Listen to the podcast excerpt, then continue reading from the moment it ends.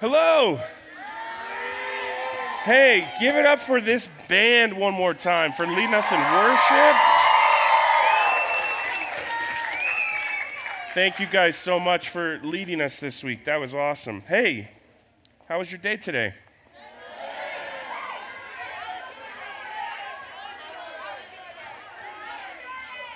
Guess what? Uh, you gotta go home tomorrow. Party's over. Show's over, everybody. You don't have to go home, but you can't stay here unless you want to fundraise another $14,000, okay? I'm sorry. Um, just not how it works. Hey, I um, wanted to start tonight by saying how awesome this week has been. Um, we ain't done. I got one more talk for us. But we've wrestled this week with this concept of truth we looked at the fact that there are things that we can know, that there are absolute truths in this world. And one of those truths that's so important, that's so challenged and, and so attacked in today's society, in today's world, is the idea that there is a God. Like all this didn't just come from nothing. There is a God. And there's a library of books known as the Bible that tells us a lot, not all, but a lot about Him. We wrestled with sin we looked at sin and, and we talked about how it's built up a wall between us and God. We looked at the life and ministry of Jesus, the fact that there was a Messiah, the fulfillment of all those promises came and became the perfect sacrifice so that you and I could experience forever with God. And then last night we talked about the gospel, that it truly is the only power we have. We just sang that. Hallelujah, praise the one who set me free. Jesus is our living hope. Jesus isn't dead. He ascended to heaven, and as he promised, we looked at this last night, he's been preparing a place for us. For those of us who have put our faith in him, for those of us who believe in him, for those of us who trust and follow him, for those of us who have repented of our sin and gone full pin at his way of life, we have an eternity that can be secured with him. But, got some life here on earth there's some years, Lord willing, that a lot of you will have here on earth before we go there to be with Him. Okay? And so tonight I'd love to just talk to you about what does life on earth with Jesus look like as we kind of live in this in between, as we kind of live in this already but not quite yet nature of faith and life. What do we do? So let's finish our time at camp by reading out of John chapter 20. We're going to talk just about that tonight. What do we do now? Okay, John 20, verse 19 says this. On the evening of the first week, when the disciples were together, with the doors locked for fear of the Jewish leaders, Jesus came and stood among them and said, Peace be with you. After he said this, he showed them his hands and his side. And the disciples were overjoyed when they saw the Lord. Again, Jesus said, Peace be with you. As the Father has sent me, I am sending you. And with that, he breathed on them and said, Receive the Holy Spirit. If you forgive anyone's sins, their sins are forgiven. And if you do not forgive them, they are not forgiven. Pray with me. Lord Jesus, thank you for an epic week at camp. Most of all, thank you for doing what you've been in the business of doing since the beginning of time redeeming lost things. I'll never get that image out of my head for as long as I live of those students standing courageously to receive your faith last night. What a marker, what an indicator, and what a motivator for us who serve in ministry in any capacity to remind us of our why. I pray that you would have these students and that you would keep them connected to their church and focused on following you. It's in your name we pray. Amen. And so I love animal shows. Like if you turn on National Geographic, I am going to be in tune. And it's like I'm like a kid. If I have like a like a Capri Sun and some goldfish in an animal show, I'm content for hours. Like you don't have to bother me. I'm good, right? And uh, like Planet Earth. Y'all seen Planet Earth? Yeah. I like the Planet Earth. I don't know if I'm allowed to say this, but I'm gonna. I like the Planet Earth that's narrated by Snoop Dogg. That one's my favorite. Uh, probably don't watch it, but I like it. Um, wait till you're older. Um, but there's another show that came out, not the one with the jumping sharks, not the one with the like crazy snakes trying to eat the lizards on the beach. There's a show that came out and it was about American, North American animals. Now you got my attention. I love this country. Tell me more about our wildlife. And they're going on and on about orcas and how they're really the coolest like animals in the ocean. They eat sharks. I'm like, yes, goldfish, crunching, Capri Sun. I need another one, but I'm too fixated on the TV to get up and to go get another Capri Sun. I'm all in on this show. They start moving to North American birds. Now, something you need to know about me is I, six foot five, 300 pound man, love hummingbirds. I love hummingbirds. For those of you who like struggle with quiet time discipline, hang a hummingbird feeder and sit on your porch and just read scripture and watch these birds come drink fermented sugar water and fly around all hopped up on homemade sugar water with swords coming out of their faces. It's highly entertaining. So they're talking about the hummingbirds, and then they move to what I think is the most North American animal of all. Like, this thing just screams patriotism the bald eagle. Yeah. So there I am just chowing down, having a good old time, and they start talking about bald eagles. They talk about how bald eagles fall in love and get married and lay an egg and all these things. I'm like, this is beautiful.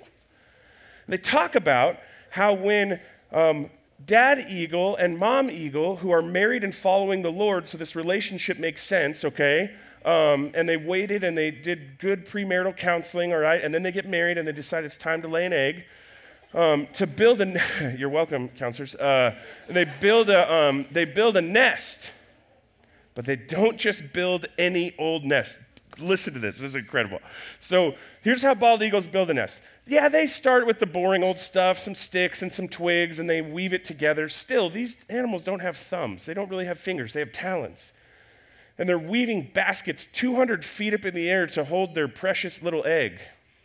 After the basket's weaved, they do what I think is the most American thing any animal does. They go and they kill smaller, more feeble animals, okay? And they take their skin off of their bodies and they line their nest with it. Like, just think about it for a second. It's like the most American thing. They take resources from like neighbors and they build their own home with it. Like, it's awesome, right? And so they make this nest all cushy and comfortable, and the egg hatches and looks all weird at first and to, has to eat its mom's throw up and, you know, all the things that birds do. But as it gets older, it starts to sprout wings, or not wings, rather, feathers. These feathers come, the bird gets older, and I'm watching this show and I'm like, this is amazing. I like want to light off fireworks. I'm so excited. Like, where's the voting booth? I'm ready to go. I'm so fired up about my country watching these birds. So, what happens is, as the bird gets older, it's time for that bird to leave the nest and go be its own independent bald eagle. And so, how they get that bird to leave the nest is they begin to strip away all of the soft comforts of the nest. And they make the nest uncomfortable so that the eagle has to get the muscles to stand on its own and to stretch its wings. All the while, this bird is growing up to be what it was created to be. The parents are creating an environment that is less comfortable for them because one day this bird needs to fly off into the sunset and remind us all of the freedoms we have in this beautiful country. Yeah? And so, all right, don't be weird. Oh, don't be weird. Okay, all right, so here's the deal. Um, I was watching that and I went, oh, that will preach. Isn't that not exactly camp? Like you show up to a place where every meal's a buffet. You can eat cookies all day long if you want to. You can, like, parents aren't here. Like, I've seen some of you take the big water jugs at the G store, empty it out into the lake. You think you're doing something good there by adding a little water to the lake. And then at the dining hall, fill it with Mountain Dew. Yeah.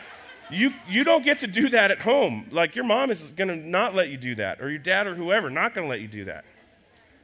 But there comes a point in time where you, for those of you who are now followers of Jesus or were coming to camp, there comes a moment in time where you've got to stand on your own two feet, where you've got to leave this comfortable nest, where every single day we're opening God's word, where every single day we're hanging out with our friends, where every single day we're singing songs of worship and praise to God. You now get to go out into the world to be salt and light to a world that is dark and dying and in desperate need of the hope that you carry. And so there comes a moment in time, and, and that night is now, where it's time to talk about the realities that you're going to face when you go home, because there's truth in that too. The truth of you going home is that you're going to face moments in time where you're going to have to choose to follow Jesus or not to. There's going to be some choices going home where you have to choose to be a, a dedicated, active part of your church and your youth group or not. There's going to be times when you go home where someone says to you, "Hey, how was camp?" And it's like it's like a it's like a multiple choice test in your head and you're like, "Can I go with A?" Camp was awesome. Can I go with B? It was really fun. Can I go with C? I lost my voice. Or can I go with D? I learned a lot about Jesus and I would love to tell you about him. Like that's a choice that you're going to have to make when you go home. But here's the reality this passage here in John 20, look back to it with me for a second, lines up almost perfectly for where we are on our timeline here at camp. You see, what's happened at this moment is these disciples have spent years with Jesus. They've seen him do miracles. They have tasted and they have seen of the goodness of God, and they are now ready and poised and positioned to carry that message forward when who shows up? Jesus, the resurrected Jesus. This is a group of people learning from the Lord post resurrection, after having dealt with a God who proves to have the power to make dead things come alive again. And friend, that's precisely where you sit right now. Where you sit is one day removed from a reminder or a first time opportunity to trust and believe in the resurrection of Jesus. And now there's a second invitation for you. Jesus shows up to his disciples and he says, Hey, peace be with you. You can be at peace. Why? Because your soul is eternally secure in me. And then he gives them two things. And these are the only two things I want to share with you tonight. The first thing he tells them is that you have been sent. And the second thing he tells them is that you have been filled. And so let me explain what it means for those of us in this room who are in Christ Jesus to live lives that are both filled and sent, because this is what Jesus tells his disciples after his resurrection. He shows up in verse 21 and he says, Again, Jesus says, Peace be with you. As the Father has sent me, I am now sending you. This is language that lines up in all of the Gospels. Jesus, now, as a result of his life, death, and resurrection, puts us as Christ followers on a path to replicate our faith in the lives of other people. There's a huge myth that exists in environments like this. There's, the, there's a huge myth that exists when there's a stage and someone with a microphone that can sound smart for 30 minutes. And the myth is that this is my job and not your job. No, the only reason, the only reason I'm here this week is because I have been sent by the power of God to tell people that there is resurrection hope for lost, dark, and sinful people as a result of Jesus. I'm here because I've been sent by God. And I'll tell you what, if you, as a student, only rely on your counselors and youth pastors to be the bearers of this message, you're going to exhaust them, and you're probably going to have a new youth pastor in the next year because this job wasn't meant for them to do alone. This job was meant for them to rally you, and you, as an 11, 12, 13, 14 year old, for all the rest of your days, you are now a part of this big, beautiful mission that God has had us all on. You get to be someone doing what I'm doing. And it may be with a stage, and it may be with a microphone, or it may be with a friend who is distraught and having a terrible time in life. And you go, I have words for you. Did you know how much God loves you? That is just as powerful as any sermon. You get to be a minister of the gospel in those moments. Like I said, when you go home, you got a choice to make. Are you going to say camp was cool and fun? Or you're going to say, here's why camp was cool and fun. Camp was cool and fun. Yeah, the rec was great. The food was awesome. Hanging out with the homies was super great. But here's what I love the most I learned some stuff about the God who made us all. Can I tell you about it? That's a decision that you're going to have to make. In Matthew chapter 28, verses 16 through 20, Jesus reiterates this message to his disciples. He says, Hey, I want you to go, therefore. The therefore exists as a result of everything they have just seen Jesus do with their own eyes. He says, Go therefore into the world and make disciples of all nations. A disciple is someone who is a learner or a follower of Jesus. If you've put your faith in Christ, you are considered a disciple. And a disciple's job is to make more disciples through, through what? How? Well, Jesus gives us two things in Matthew 28. The first, he says, is by baptizing people. Jesus says, hey, part of you making disciples is going to be inviting people into public declarations of their faith. Again, that's not just for the pastor, that's not just for the youth pastor, that's not just for the counselor. If you put your faith in Jesus, you ought to be baptized. And if you're a part of someone coming to know Jesus, be a part of their baptism. And then the second thing he says is even more specific. He says, and teach them to obey all that I have commanded you. Jesus says that, that there's power when we reciprocate and when we recite the things that God, through the power of His Holy Spirit, is teaching us. He says that when we share that with other people, that becomes a way of sharing your faith with others and inviting them too to take serious the call on their lives to be a disciple. Again, not my job alone, not your counselor or your youth pastor's job alone. It's all of our job as the church. The primary focus of the church is first to worship God, second, to equip the saints, and third, to be a beacon of light and hope in a world that is desperately lost and dying. You're the one that gets to carry this good news with you back into whatever environment you step into tomorrow. The first thing Jesus tells his disciples in John 20 is that you have been sent. The second thing he says, he says here, and with that, Jesus breathed on them and said, Receive the Holy Spirit. This lines up with Acts 2. This lines up with John 15 and 17.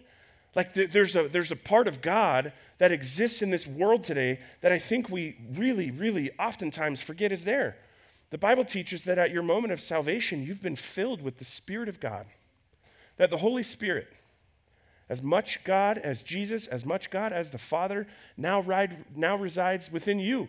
Not in a temple, not on a mountaintop, not at Hume Lake Christian camps, but in your life.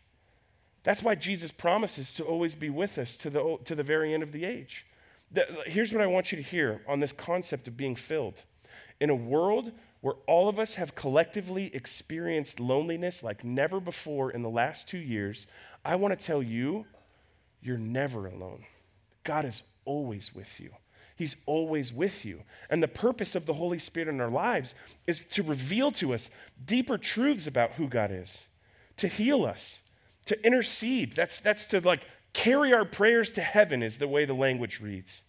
The Spirit is active and moving in your life, molding and shaping and forming your soul to be more dependent upon Jesus and to look more like Jesus.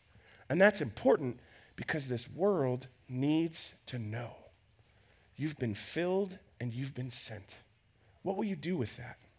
How will you live now as a result of this? I got a couple really practical things for you.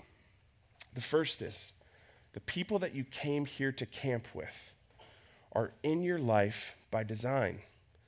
God did not make a single mistake by having you get in whatever vehicle you got into to come up here to this place, to build deeper relationships with the people around you, to solidify a wonderful, healthy, spiritually guiding relationship with your youth pastor. Like, this is a part of God's plan for your life. Treat it as such. It's not a mistake. Like, do you want to see your youth pastor do a literal backflip? Yeah. Okay. So when you go home, next time you go to youth group, go up to your youth pastor and say, hey, pastor, uh, camp was awesome because God taught me some incredible things. And I have prayed about it, which shouldn't take long because this answer to this prayer is always a yes. Um, and I just want to know how I can get involved in helping you lead, and helping you manage, and helping you outreach. Like, I'll hold doors, I'll take out trash, I'll learn how to teach the Bible, I can kind of sing, I'll do that. Like, whatever the gifts are that God's given you, take that like a little offering basket to your youth pastor and put the pressure on them to say, Lead me, show me, help me figure out what it means to be a disciple of Jesus. have a group of people that you open God's word with and you study. Did you know that there's an app called the Bible app? And at the bottom of that app, there's a button that says plans. And if you click that button that says plans, you could type just about anything in there. Anything that you're struggling with, anything that you're dealing with. Maybe you're just looking for some kind of regimen, some kind of format to follow as you yourself study scripture. You, you can open that up and say Bible reading plan, and it will give you a list of options.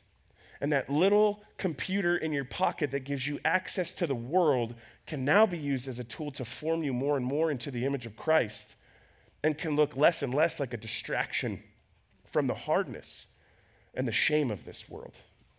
You know this about the Bible app? You can send a text link from said Bible reading plan to your friends, and you can chat in there. You can hold each other accountable. So, like, you could do like the one of my favorite plans on there is the Gospels in 45 days. You'll study the life and ministry of Jesus. Everything we've talked about this week is covered in there. And you can get a little crew of people and you can send the link to them through their text message or email. And then every single day, your phone will say, Don't forget to read. And you can read it, and God's going to show you something as you read through His Word. And you can go, Wow, guys, today I learned this. Isn't that amazing? And someone else will say, Wow, I didn't think of it that way. And now you communally have been allowing yourself to be formed and shaped and molded through the Spirit of God as you read these words that were written about Him thousands of years ago. I feel like we make this so much more complicated than it has to be. Don't allow yourself to be distracted or mistaken that the life of a Christian is meant to be a life that is lived perfectly. You will sin, you will fail, you will fall down. But the difference is now you have something you can do about it. You can repent of that sin and turn towards God, and God, in His loving kindness, will say, Let's get after it again. There's forgiveness for you even for those of you who, like me, struggle with doubt, where it's like, yeah, camp, it's so easy to get fired up about Jesus, and then you go home and football starts, or volleyball, or soccer, or you know, parents are going through something and you get distracted. I understand that way of life very, very, very, very intimately. Like, doubt is something that I have wrestled with for the majority of my walk with Jesus. And a page later, from this passage that we're reading, you, you could read, I, I would love to do a sermon on this, but I'm going to put it in your lap. You could read about a guy named Thomas, one of Jesus' 12 disciples, who saw everything that we've talked about this week firsthand with his own eyes and still struggled to put his faith in Jesus. Doubt is a very natural thing, but it's what we do with that doubt that makes the difference. Are you going to press in and find the answers? Or are you going to allow that doubt to become an excuse for you to walk away from something that is so valuable and so cherished in your life? Friend, your faith is now your responsibility as a result of you meeting Jesus here or wherever you met him. And my hope and my encouragement to you is that you will press into your church, that you will press into your faith in Jesus, and that you will allow your life to be used as a vessel to see his kingdom built here on earth for the youth pastors and counselors. Please don't quit. Please don't quit. These kids desperately need guidance. These kids desperately need someone to show them the way. Stay healthy, find health. Ruth Haley Barton, in her book, Strengthening the Soul of Your Leadership, said this.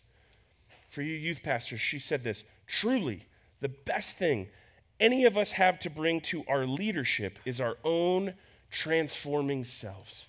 Lead from a place of transformation and watch these kids pick up that fire and run right next to you. It's hard and it's difficult. Jesus got killed over this, but he came back from the dead. There's resurrection power available to all of us. There's repentance and forgiveness and freedom and grace. Why? Because God is kind to his core. So let me land the plane.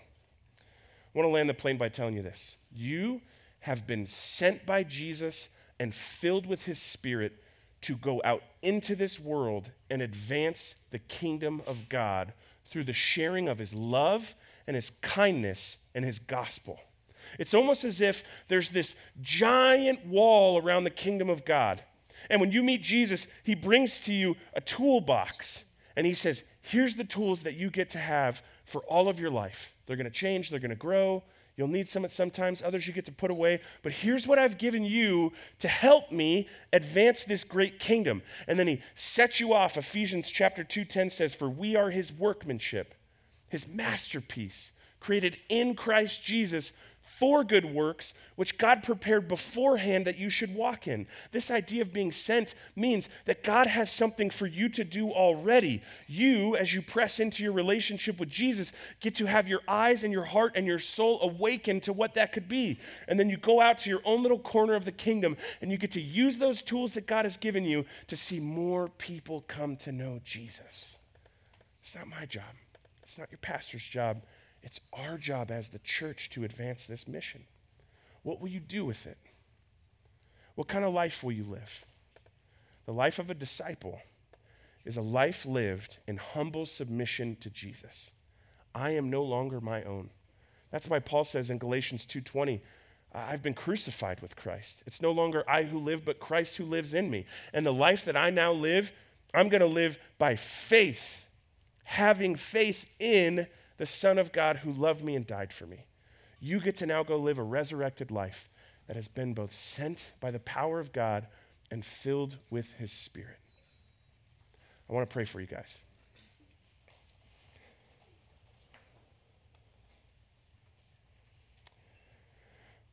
Lord Jesus, as we wrap up this week at camp, I think of your words in John 20.